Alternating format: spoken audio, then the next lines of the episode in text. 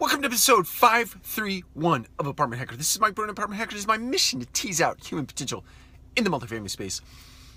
So, I wanted to talk about astronauts versus astronomers.